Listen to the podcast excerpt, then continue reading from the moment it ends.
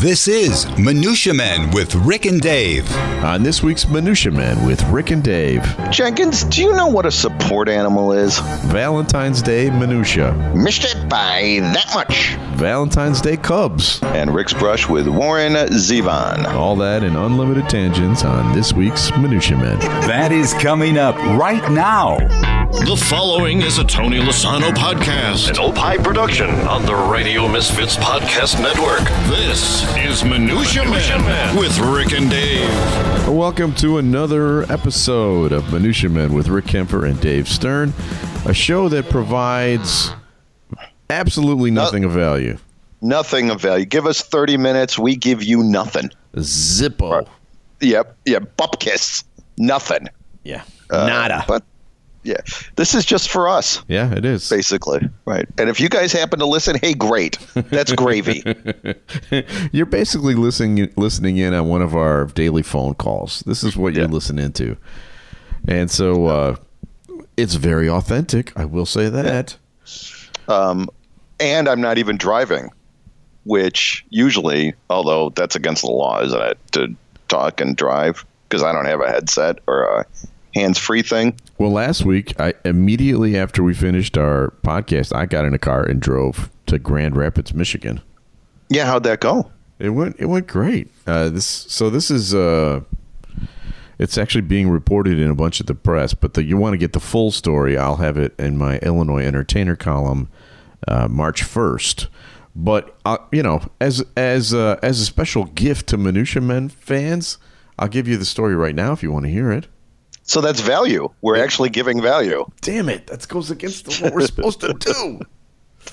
Didn't you read the business mod, the business mission statement? Uh, yeah, sure. Go ahead. Throw them the bone. Throw a list. the, Throw the listeners a bone here. So, uh, you know, I'm the co-author of "Records Truly Is My Middle Name," uh, which is the memoir written by John Records Landecker, and the publisher, as Dave is too, and publishers. And when that book came out, there was a whole section in there about how much John uh, regretted that he never graduated from college.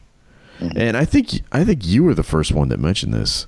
Mm-hmm. And mm-hmm. said maybe there's something we can do, some way we can get him a college degree.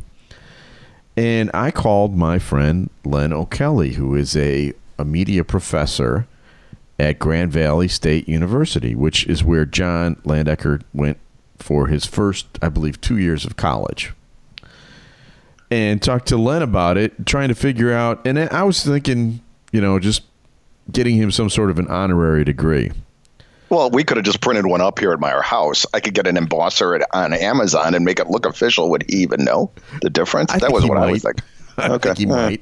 Yeah, okay, all right. Well, But anyway, that so that just got the ball rolling. But from there, Len took it and ran with it, and uh, Len figured out how uh, how many credit hours John was short because he had to drop out of uh, drop out of college with in his last semester of school, and this was a very touching thing for him because he did not want to give up on his college dream. It was the only thing that mattered to his father. Right, right. And you know how we all have father issues. and his Yes, whole life it, it's been gnawing at him that he did not get that college degree. So Len figured out the number of credits that he had at uh, Grand Valley State and the number of credits that he had at Michigan State, where he also attended. And he also went to Columbia College, and he figured out that John actually did have enough credit hours minus one class. He was three hours short. And all he needed to do was an independent study course uh, that would give him those final three hours. And mainly independent study courses, for those of you who have ever taken one, are writing assignments. And Len went to the dean of his school and said, you know, writing assignments, John has written a book right, right. Yeah. and it's in the school library. And sure enough, they pulled it out, looked at it, and the dean said, "You know what? This does qualify." And they got all the strings together, and John was invited up there uh, last Wednesday or last Thursday to uh, speak to Len's class, not knowing that he was about to get his college diploma. and it, he had just told a story about how he you know looked up to all the kids that were out in the crowd because they were all going to be one up on him they all have college degrees and john is a dropout i mean it's, it was like a like a Perfect. radio Yeah, right. transition you know what i mean It was an ABC after school special, is what this was, right? It was. And then the dean of the college came up holding the diploma uh, and went up to John and said, you know, told him that, you know, we've gone through all your transcripts. Uh, it turns out that you have enough to graduate. Uh, your final class here is Grand Valley State. Congratulations, you're a member of the 2017 graduating class of Grand Valley State University. And John broke down. I, you know, I've known him for 20 some years. I've never seen him cry before. And and he was really holding it in. It took him quite a while to get like the uh I don't know, the the, The snorting. You know, there, was he snorting? Because whenever I cry, I do the I do the Mary Tyler snort, snorting a little bit. Was he snorting at all? No, no, he had more of a good Hollywood cry. He didn't have like a Rick and Dave cry. Uh, but then he said, uh, I walked in today a college dropout, and I'm going to be walking out a college graduate. I mean, he was Well, that's gonna make me cry. That's gonna make mean, me I, I cry. was, I got to tell you, I was crying. I was definitely crying. Oh, that's wonderful. It was a Uh, beautiful moment, and I was happy to be tipped off to it by Len O'Kelly. And, and congratulations to John, and congratulations to uh, Grand Valley State University for having such a distinguished alumni. Right. And so that's what I was doing last week. Did you hear what was waiting for John when he got home?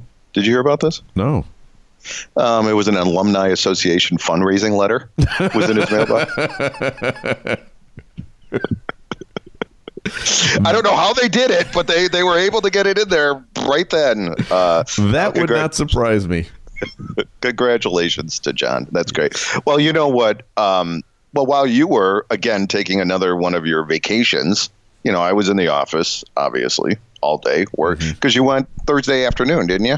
Was that what it was? Thursday? No, I Thursday. went Wednesday afternoon and came back What? Thursday evening. And then, as far as I know, you took Friday off too because I didn't see you in the office at all. Uh, but as you know, it's a long drive. I had to I had to rest. well, snow was Friday, right? Each There way, each direction, I drove through a snowstorm for about hundred miles. Yeah. Um, well, you know, I shoveled. You know, I we, I was here shoveling snow for the office. You know right? what? I saw the shoveling job that you did. Okay. Yeah. Well, well, hold on. Well, hold on here. Um, so on Friday morning, I wake up, you know, because I'm a valued member of the community here, and I did my part. I, you know, and also as a land baron, I mean, I own a huge estate, right? Yeah. Um, so I shoveled the snow. I shoveled, you know, the driveway, and I shoveled the side of the the house, you know, because we live on a corner lot. I shoveled the entire front of the lot. Um, and I was actually kind of proud of myself. I'm like, all right, I got up early. I did this. Um, you know, I, I feel good. It was physical activity. You know, was, I was like a farmer. You know what I mean? I got up early to to milk milk the chickens or whatever they do, and and uh, so I sit down with a cup of tea, feeling actually pretty good about myself. Right? You know, the kids were still asleep because it was a snow day, and my wife, you know, hadn't really done anything yet. So, um, you know, I was, you know, I was happy. So I hear the doorbell ring. So I go out to the door and I go, hello, because I was all happy. And it was a kid with a shovel. And he's like, Mister, would you like me to shovel your walk? And I look at him, and I go, Well, I just did. And he and he looks over his shoulder and he turns back to me, he goes, Really? exactly. Don't judge me, you little shit. I got scoliosis, all right? Uh, I, I don't want to say Well, you, you half-assed it.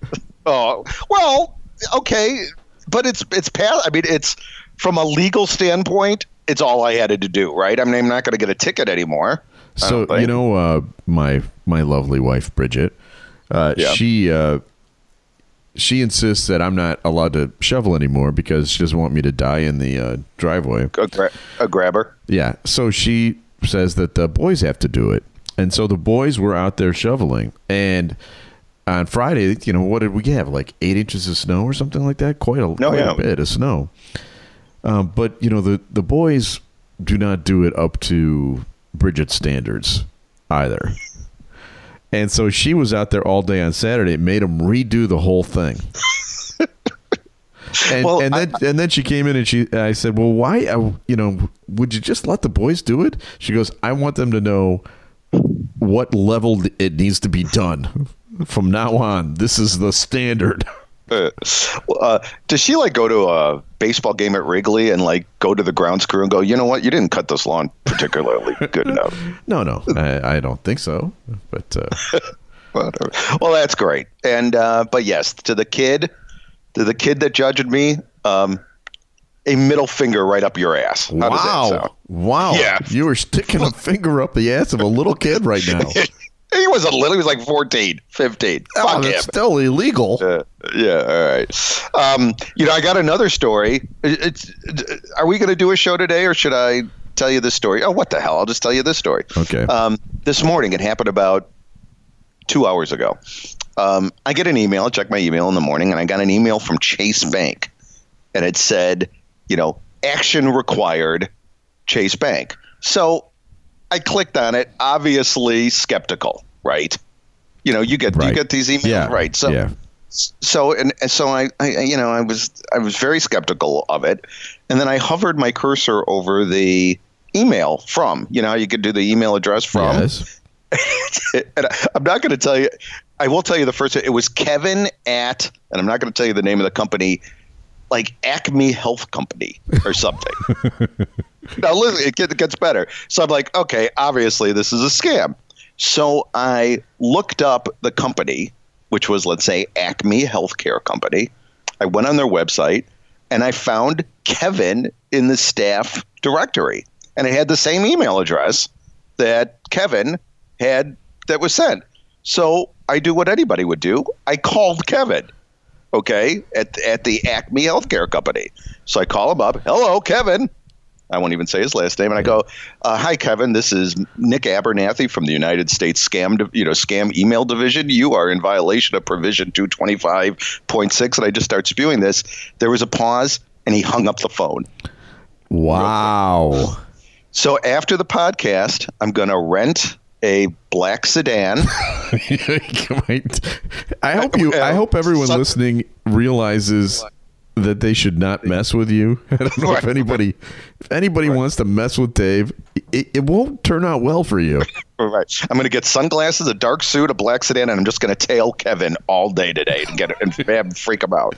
All right, So, I hate yeah. to I hate to bring this up, but is it possible that his email was hacked from somebody else, It could have been third Could party, and you're you're tormenting of this poor defenseless Kevin from Acme Healthcare for Uh, no uh, reason? po- Well, it's possible, but he hung up the phone after I said this to him. that is a little suspicious. Right. Exactly. And by the way, I always use Nick Abernathy whenever I need to do a fake person. Nick Abernathy is my go-to name. I, what happened to Jenkins? well, speaking of Jenkins, we've oh, got are we fir- rolling into the show? Great segue. Oh. Great segue. Hey, this is a duel, by the way. This is a Jenkins and a Florida story. Can you do both jingles? Uh, okay, yes. Let me do Jenkins first. Hang on. When you're on the job and you're not doing it right. Jenkins! Time now for Dave to share stories of employee screw ups. Jenkins! It could only be Jenkins! Jenkins with Rick and Dave. Jenkins! Okay, and here is Florida.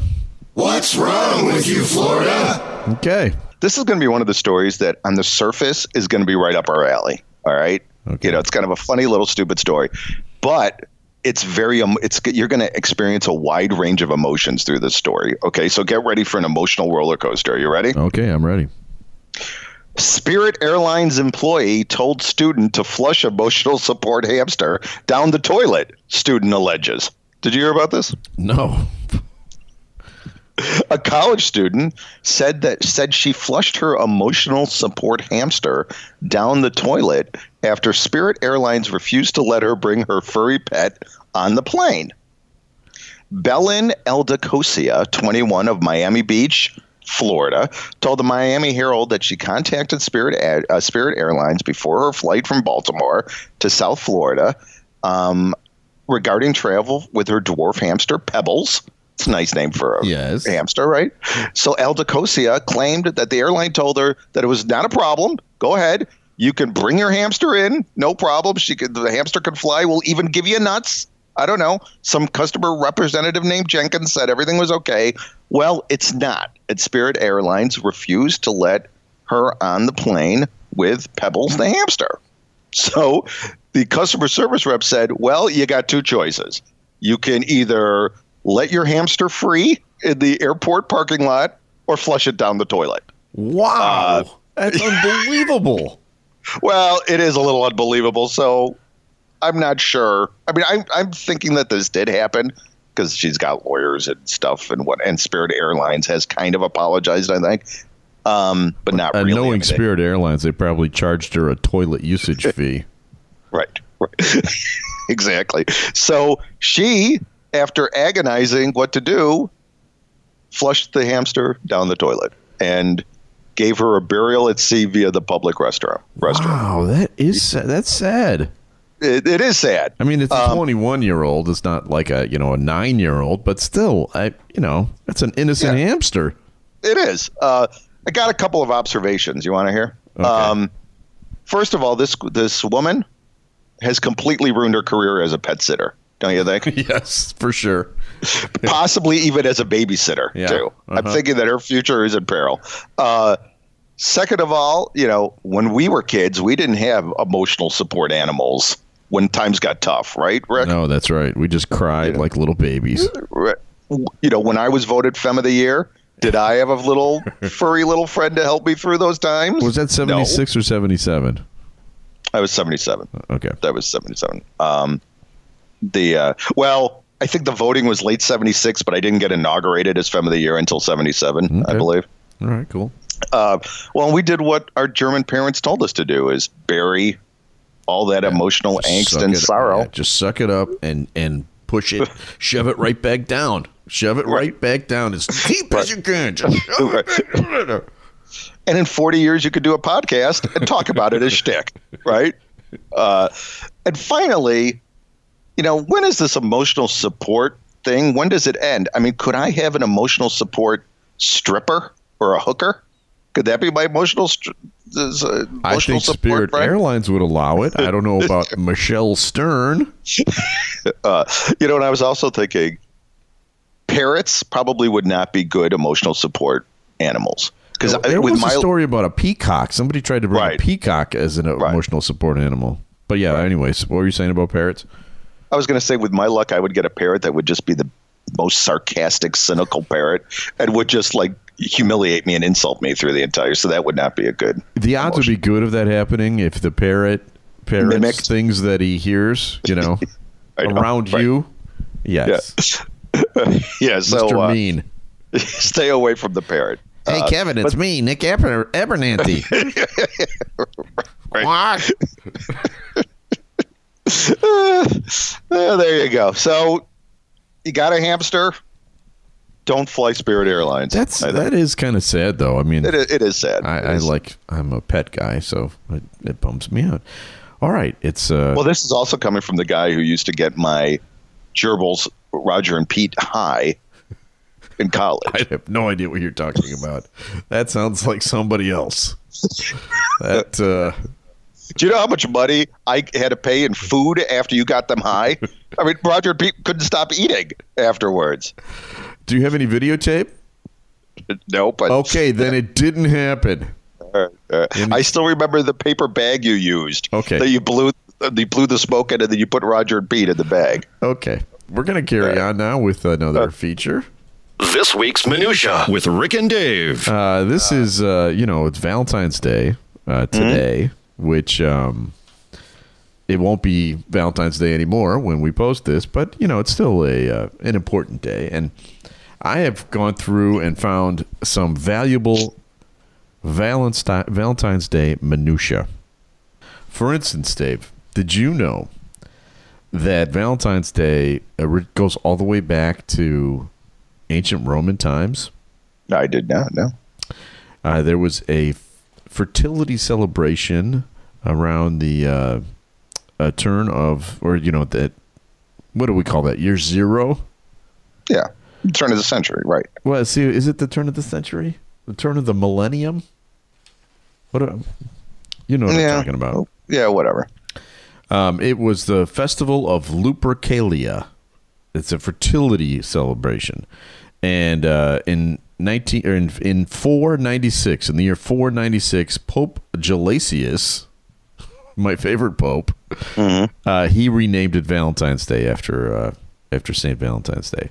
Uh, Saint Valentine. There were many Saint Valentines, but the one that they think that they uh, named it after was a man who fought against Claudius II, the emperor, because he was outlawing marriage for young men because he wanted them all to go into the army. And he felt like if they were married, they weren't good in the army. Um, and that was in 270. Okay. So, I mean, that, look, uh, you want minutia? I'm giving you No, minutia. You, you- you got. And by the way, my favorite pope was Pope Hilarious. Yeah. I don't remember what years he was, but Pope Hilarious is my Saint Valentine is the patron saint of couples, love and happy marriages, and beekeepers. beekeepers. Beekeepers. Apparently, Saint Valentine's was a big uh, was a big Hmm. beekeeper. He was also the uh, the keeper of the overpriced uh, restaurant meals too on Valentine's Day. Are you doing anything? Are you taking out uh, the lovely lady? No. Yeah. Are you? No. I haven't for years and years and Oh. I, I, I, I haven't either. I mean, uh, um, actually, our, my next story is going to is going to talk about a Valentine's uh, uh, somebody who put forth some effort in Valentine, which you and I no longer do. But you know, I But- will say this about my my wife Bridget. I think she is being completely uh, sincere when she says she doesn't want anything for Valentine's Day and she doesn't care, and I think Yeah. she really means it. Right, And, and for years and years, when I worked in radio, I would, you know, had there were women on the show, and every Valentine's Day they'd say to me, "So what'd you get your wife?" And I'd say, "I got her nothing." Yeah, She doesn't care about Valentine's Day. And they'd all look at me like, you idiot. Right. She says that. She doesn't mean it. She really wants something.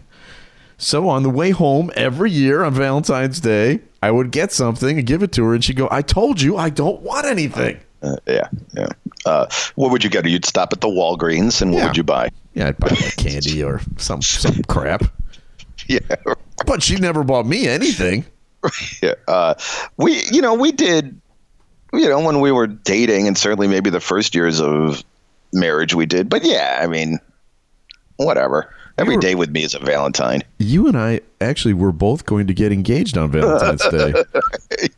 Yeah, why don't you tell that story? How you, how you shoved, how you shoved a middle finger up my ass there? Come on, go, come on, Well, go ahead, tell the story. So in 1990, Dave and I went and uh, bought uh, engagement rings at the same time. Right for each other. Yeah, uh, we were both uh, dating our girlfriends for a very long time, and we thought it'd be kind of fun if we got engaged on the same day. And you know, we went to my aunt, who's a jeweler, and she she uh, set us up with uh, engagement rings, and and this was right around Christmas time or so, and and we both went Thanksgiving, home right, right, right, right, right. we both went home with the rings and and uh, I looked at the ring and I thought, oh my, I just have to ask her. I just have to ask her. I know Dave and I decided we were going to wait till Valentine's Day, Right, right. I can't. I can't wait. I want to marry this woman so much. I have to ask her immediately. Yeah. Well, you were just worried that you were going to lose the ring. That was what. Yeah, and also uh, I was working for Steve and Garry at that time, and and they got wind of it, and they started telling Bridget because she also worked at the Loop. Hey, yeah, yeah, I think Rick's going to ask you to marry him. You know, Isn't that nice? a lot. So once that word is out there, you can't just sit on it for two months. Although, as you'll find out, it is possible. Well, more than two months. But go on, finish your little story. So I. I asked her to marry me on a. It's like a regular Tuesday night when she least expected. We went out to a a Chinese restaurant, and I had a a little uh, "Will you marry me?" Uh, in the shape of a fortune from like a fortune cookie Aw. made up, and I opened the fortune cookie and I handed her the thing and said, "Will you marry me?" I said, "Wow, isn't this funny that this is in here?" And, and it was Did you do lucky special- numbers 6, 12, 15, 22? it was a very special moment and and uh and that night after after we had dinner i called my best friend dave and i said hey dave i just want to let you know i'm engaged i asked bridget to marry me tonight she said yes and you said fuck you and hung up the phone uh, well, you know, we had a deal, right? So, but once once you broke the deal, yeah put the pressure. I mean, it's not like I had to. I'm like, all right, well, Valentine's Day, I don't really have to do it on Valentine's Day anymore. So I waited, and then uh, you know, I'm something. All right, I'm not going to do it on Valentine's Day, and then March comes around. I'm like, you know, Michelle's birthday is in June. I'll just do it then, and that'll save me a birthday present, right? so I asked her to marry me on her birthday, June 20th. so he had an engagement ring for six months Uh, yeah, yeah. But I think that you didn't ask her. This is just my theory, just to get back at me. Yeah, It was out of spite, It was Totally. It was, wasn't it? not out of no. It no. was. There was definitely an element of that. Um, and then we went to Chez Paul for dinner on her birthday. I mean, she knew it was coming. I think there was absolutely no surprise. And then we went to. Hadn't uh, she actually laid down the law and, and given you like a, if nothing happens by X date, uh, I don't think it was written anywhere, but there could have been. yeah, I, I believe that there there may have been. Uh, you know, it was like in college. I waited to the last minute to study for an exam. It was kind of the same thing. And um, we went to Chez Paul, had a very nice dinner. Then we went to the John Hancock building, the top of the John Hancock building, which is going to be renamed. Yeah. Did you see that? Um, and uh, I asked her to marry me on the, you know, it was a beautiful night in June and the lights of the city and everything. And then we went home and Michelle threw up because she had drunk too much, drank too much. So Aw. there you go. there you go. Uh, but I'm very happily married, and to my wife, who may or may not listen to this podcast, I love you and happy Valentine's Day. How does that sound? that's fine. I accept your Valentine's Day wishes. Okay. Oh, you go. mean your second wife, Michelle? Yes, exactly. Okay. Uh, speaking of presents, we have a winner. Oh, let's hear it. Um, and this is the winner in our retweet and follow contest. And all you have to do to win is go on our Twitter page and retweet and um, follow us uh, and retweet one of our tweets. Jack P. Hastings of Nebraska. Or no, I'm sorry, Jack P. of Hastings, Nebraska. He didn't want us to use his last name. So Jack P. of Hastings, Nebraska won. And this is what he won. He won a he won a price pack well worth over the twenty five dollars uh, that we mentioned. He won a reluctant immigrant. Uh, the book, the book, not an exact, not an actual reluctant immigrant. Yeah, there's lots Uh, of those now. Yeah, yeah, right. The Radio Misfits Network uh, frowns upon human trafficking, so it's just a book. Uh, an Amish Chicago coffee mug. Which was made in Nebraska. It was. It was. Uh, wow. I didn't even remember that. A Crying Cub shirt and a copy of Chuck Quinzio's Life Behind the Camera. So congratulations goes out to Jack P. of Hastings, Nebraska. And And- again, all you got to do is retweet and, ref- and follow, and you have a chance to win every week. Listen, comment, rate, and subscribe to Minutia Yeah. Men. All right, Dave. Uh, All right, this is a Valentine's Day story. Um, the um, and we were just talking about it. Um, this comes out of Belfast, Ireland. Have we ever had a Belfast, Ireland no, story? I don't think so. All right. So this dude named Duncan Robb, he wanted to do something special for his girlfriend on Valentine's Day. So he was still in the period where he gives a crap, right? uh, so he um, got tickets. He bought a couple of tickets to his girlfriend's favorite band, the Red Hot Chili Peppers. Okay. He got great seats, and they were remarkably cheap, too. Win win, right? Sure. Uh, well, it appears that Duncan bought tickets to the Red Hot Chili Pipers, the most famous bagpipe band on the planet, so their website says. Uh, so they had a nice laugh. What do they call? What do they call laughing in Ireland? I don't know. They Uh, call laugh. Yeah, I don't know. Uh, I'm sure they shagged afterwards. Do they shag in Ireland? So everybody was maybe, happy. maybe they didn't. uh, but no, evidently uh, his girlfriend took it in stride. They had a nice laugh about it, and uh, so um, uh, I do think that the Red Hot Chili Pipers, Yeah. brilliant name, because you know it's not the first time someone accidentally bought tickets to their show. right, exactly. right. Uh, I, you know, I'm going to be a comedian, and my name will be, uh, you know, Jerry Steinfeld. there was a band that used to play in the Chicago area called Free Hot Lunch. That's which awesome. I thought, you know, that's what a good idea that is. But um, do you remember when we saw the Who? Of course, you remember when we saw the Who at the House of Blues Yeah. back in '96, seven, whatever it was. With with Um, your gerbils, Roger and Pete. Right, right. They were playing, and uh, um, I don't know if you remember this. Um, you've got to remember this. You know, the Who.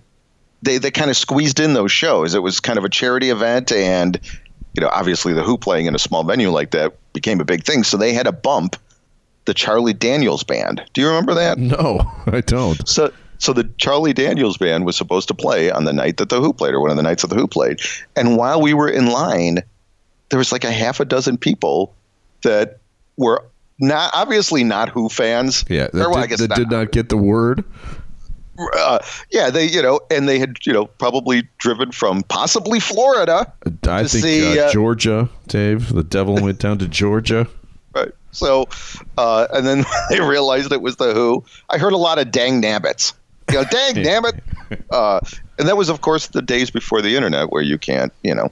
Um, but I'll never forget the people going to the Charlie Daniels band and sadly being upset that the Who Yeah. were playing instead. So there you go. Well, happy Valentine's Valentine's Day to Duncan Robb and his good sport of a girlfriend. Yes, very much so. Time for our Cubs feature. Time now for a collection of Cub geekness. This is just one bad century with Rick and Dave. So I got a Valentine's present from the Cubs this year. A thirteen percent price increase. No, Yu Darvish, a new Yeah. starting pitcher, Yeah, yeah. potential ace for the Cubs, Japanese uh, uh, hurler, as we like to say. Um, But I actually thought this morning: Are there any Cubs that are born on Valentine's Day? And, and I want you to guess how many uh, in in the history of the Cubs. And you know, I've written about every single one of them, every Cub ever on our website. How many Cubs were born on Valentine's Day? Uh, how many people have played for the Cubs? Over 2,000. All right, so I would say one 365th were born on Valentine's Day. So that is, I would say, seven. Five. Five right. Cubs born on Valentine's Day, and all of them were really bad. Uh, there's Ace Stewart, who played for the Cubs in 1895, who made 52 errors in his only big league season. Oh, 52 in one year. That's good. Okay. That's pretty Yeah. good. Uh, there was a guy named Mike Hechinger who played for the Cubs in 1912, a backup catcher who got five at bats. Okay. There was Uel Eubanks who played for the Cubs on, uh, in 1922. Uh, he, But he had a great career as a game show host yeah, exactly. He he got uh, one at bat and he got a hit, so his lifetime average is is 1,000. Mm-hmm. But he was a pitcher, and his ERA was 27. Okay. Then there was uh, Daniel Garibay, who was a Mexican, uh, the first, I believe, Mexican-born player to play for the Cubs. He was two and eight with an ERA over six in his one year. And then the best one, the best player born on Valentine's Day to ever play for the Cubs was named Len Gabrielson. He was the guy that replaced Lou Brock after the trade in 1964. So, uh, you know, Lou hit 348 for the Cardinals that year and led them to the World Series. Gabrielson hit 246 for the Cubs and led them to an eighth place finish. But he was born on Valentine's Day, and that's a special. Born on Valentine's Day. All right, well, there you go. Time for our final feature. A random name pulled out of Rurik's bowl of brushes with celebrities. Mixture, collection, selection, assemblage, medley, assortment, variety. Time now for Celebrity Potpourri with Rick and Dave. This is the part of the show where Dave reaches his hand into the Costco jar and pulls out a name of a celebrity that I've met over my 20 some year radio career, and I have to explain or tell the story of how I met that person. Uh, love this guy, Warren Zevon. Oh man, I love Warren Zevon too. He uh, he was in town. I'm going to say this was 1988, and uh, he had a. And I was at that time. I was the producer of Steve and Garry show, and and my job was to book the guests. And so we got Warren Zevon lined up, and Steve had told me that Warren was you know, a great musician and his his songs are really funny, but he's not a great guest. Hmm. Uh, so you know, make sure we figure out some way to so that he can play some music. Well, I was a, a huge fan of that Excitable Boy album, Mhm. which has you know Lawyers, Guns, and Money, and uh, Is Werewolves of London. Werewolves Yeah. of London. You know, Okay. Roland the Headless Thompson Gunner. All of these songs are piano songs, right? So- Yeah, yeah. so I rented a piano, uh, like a keyboard, Yeah. for Warren to play. Well, it turns out that Warren doesn't play the piano. so he played chopsticks. Da, da, da, da, da, da, da, da. Uh, no, he told me. He told me uh, in the uh, green room beforehand. I told him I got a piano for him, and you know, it, it, he's not required to play, but it'd be great if he did. And he said, "Well, you know, I don't play the piano anymore. I don't know how to. I haven't played it in ten years." You got a guitar? I said no. He goes, okay. Well, then I guess we'll just do the interview. And he did the interview, and it was a lackluster interview, as as all the other Warren Zevon interviews were. But he did uh, autograph my Best of Warren Zevon album, which I have up in my office downstairs, and uh, it's one of my prized possessions. And and I, he was like the nicest guy in the world. And we got to go to see his show that night. And if you ever want to listen to uh, a a fantastic album, the one that he wrote as he was dying, and he died. Right, right. He died like in 2001 of cancer. Um, that album is, and it came out after he died. That Right, album right. is just spectacular. It's my recommendation to you. Um, I remember when he was dying, he was very open and did a lot of interviews, maybe lackluster. I don't know.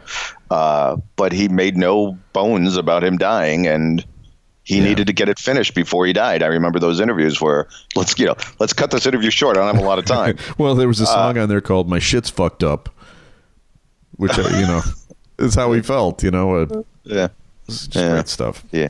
He was young too, wasn't he? He was mid fifties or something. Yeah, Or about our age. yeah. So to find out more about Rick and Dave, you can check out eckhartzpress.com, chicagoauthorsolutions.com. If you'd like to reach us, you can drop us a line at minutiamenpodcast at gmail.com. Special thanks to our executive producer, Tony Lasana with Opie Productions. We've been distributed by Ed Zilla of the Radio Misfits Podcast Network. And we'll be back again next week with another episode of Minutia Men. The proceeding was a presentation of the Radio Misfits Podcast Network. Find our other great shows on iTunes, Stitcher Radio, and at RadioMisfits.com. Thank you. Thank you. Thank you. This has been a presentation of Opie Productions. Tony, can you shut up?